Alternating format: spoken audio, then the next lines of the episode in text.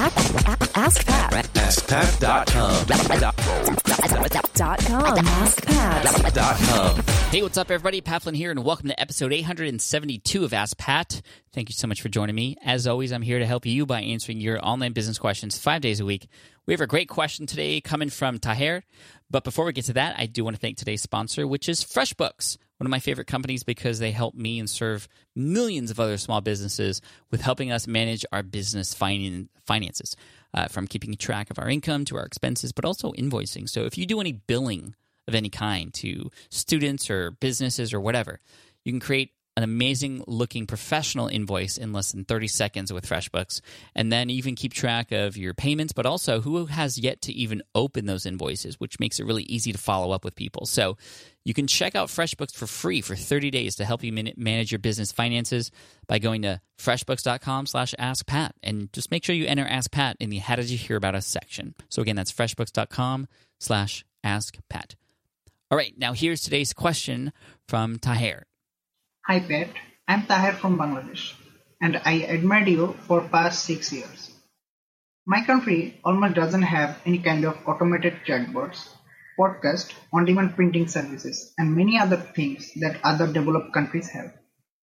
There is a great possibility that I can pull off something big if I start right now. I did my researches, went to many experts and good people. Now I want to know what do you think about it.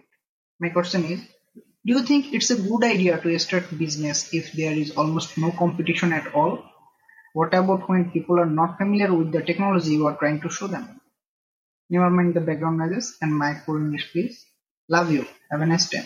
Hey, thanks, Tahir. I appreciate the question. No worries about the English. I think it was fine. And I think we all got the gist of what's going on. So, hey, is it a good idea to start a business if there's no competition at all?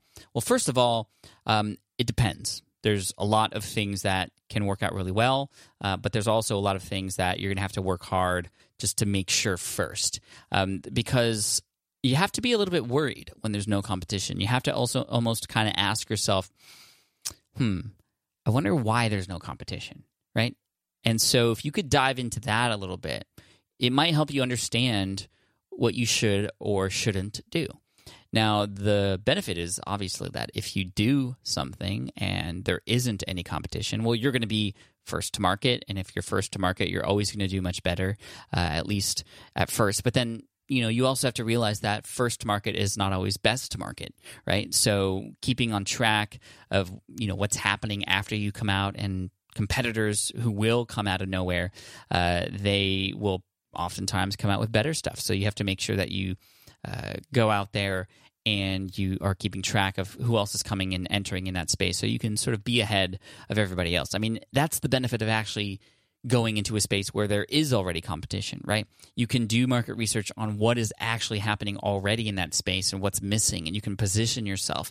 It's very hard to position yourself in a space where there is no, there are no positions to begin with, right?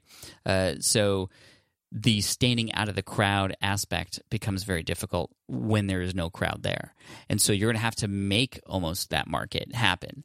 Uh, and so get involved with beta testing and validating first. You know, this is where my new course, Smart from Scratch, comes into play. Going out there and having conversations with people first to make sure that this is something that people want. Yes, you wouldn't be able to do the part related to, okay, finding your competitors and researching their products and understanding price points, which is an, another benefit of going in uh, where there is already competition. You'd be able to understand what the price points are and where you can come in and what value you have to add versus others. Um, but having conversations with people and testing and actually having beta users first or a founding group of students first, if it's a course, or uh, software testers uh, first is great because first of all, if you can't get anybody to test your thing, well, then that tells you something. Even before building it, you want to make sure that people know what it is that you're doing. I would create create wireframes for it or some sort of prototype, and then understand how people think about that. And that information is going to be your first set of information for you to help you move forward as you build this thing out potentially, or it could give you very quick validation in terms of oh well that's why nobody did it because it's because nobody wants this or um, people have a hard time understanding it. So then you can, as you begin to have conversations and test, that's going to give you answers for what you can do to keep moving forward. And it's going to, uh, you're going to be met with roadblocks Tahir. I mean, you, you will. But at each of those roadblocks, I would try to understand why that roadblock exists so that you can go back and make conscious decisions in terms of, okay, well, that shouldn't be done this way. Let's do it this way instead. Or, wow, it's very obvious people don't understand this. Let's let's first educate them on this and see if it's something they want to be education, uh, educated in. So you can see how by taking this in a very iterative process, step by step, first by validating the idea with others, uh, and then getting a test group in there, um, and then building out the product and uh, going from there. So that that's how I would go about it. You know, the the story I'm always reminded of is the one of how Segway kind of started, right? Um, Segway is that thing you stand on and it has two wheels and you kind of move forward and backwards and you can spin around. Uh, you know, you see them a lot in malls where security guards are using them or around uh, touristy cities. People are taking Segway tours. Well, the person who invented the, the Segway, um, he wanted to revolutionize transportation and just how people got around. And there was no market for anything like that.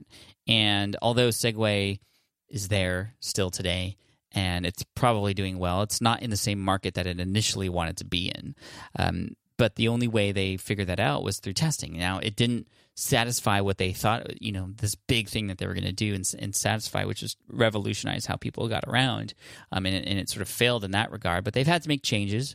Um, but it, it, wasn't successful in, in their first sort of why they wanted to do this. But because they um, because it's interesting and innovative. I mean, they were able to figure it out. And there's been other things like uh, the Segway that have come out, but um, you know, it, because it was so new and innovative, it just it just they didn't know how the people would respond until it came out, and so of course people saw it, and you know, some people thought it was cool, but it wasn't anything people would want to just change how they got around, just normal everyday life.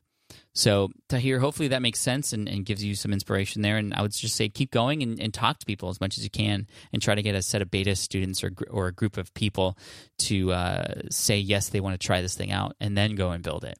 So, uh, yeah, thank you so much. I want to send you an Ask Pat t shirt for having your question featured here on the show. You'll hear from my assistant, Jessica, in the next uh, two to three weeks, and we'll get that hooked up for you. And uh, yeah, for anybody else out there who has a question, and if you want it potentially featured here on the show, all you have to do is get on over to askpat.com and you can ask right there on that page. Um, and I also want to thank FreshBooks one more time for being awesome and offering everybody here a 30-day free trial. All you have to do is go to freshbooks.com slash askpat and make sure you enter Ask Pat in the How Did You Hear About Us section. And then finally, here's a quote to finish off the day by Ruth Gordon. To be somebody, you must last. What? All right, guys, take care, and I'll see you in the next episode of Ask Pat. Bye. Hey there, thank you for listening to Ask Pat 2.0. Now, you might have noticed that we haven't published a new episode in a while. And that is because in 2023, after 1,269 episodes, we decided to sunset the show. For now, at least. In this way, we can focus our energy and efforts on our other podcasts and other projects that being said, all 1,269 episodes are still live and downloadable, and the published dates may be old, but there are still a ton of questions I've answered on the show and people I've coached. Those episodes are just as valuable as they were back then. So you can also visit smartpassiveincome.com slash askpat to dig through the archives. Plus, there's a search tool on the website that lets you search across our podcasts and blog. And of course, the Smart Passive Income podcast is still live and energetic and awesome and publishing twice a week. So make sure you're subscribed there so we can still continue this conversation. And we have some of the foremost experts and thought leaders in entrepreneurship on the show every single week. So you definitely don't want to miss it. Again, check it out. It's the Smart Passive Income podcast. Just find it wherever you're listening to this podcast. You can find it there as well. Thank you again for listening in, and I'll catch you in the next one. Cheers.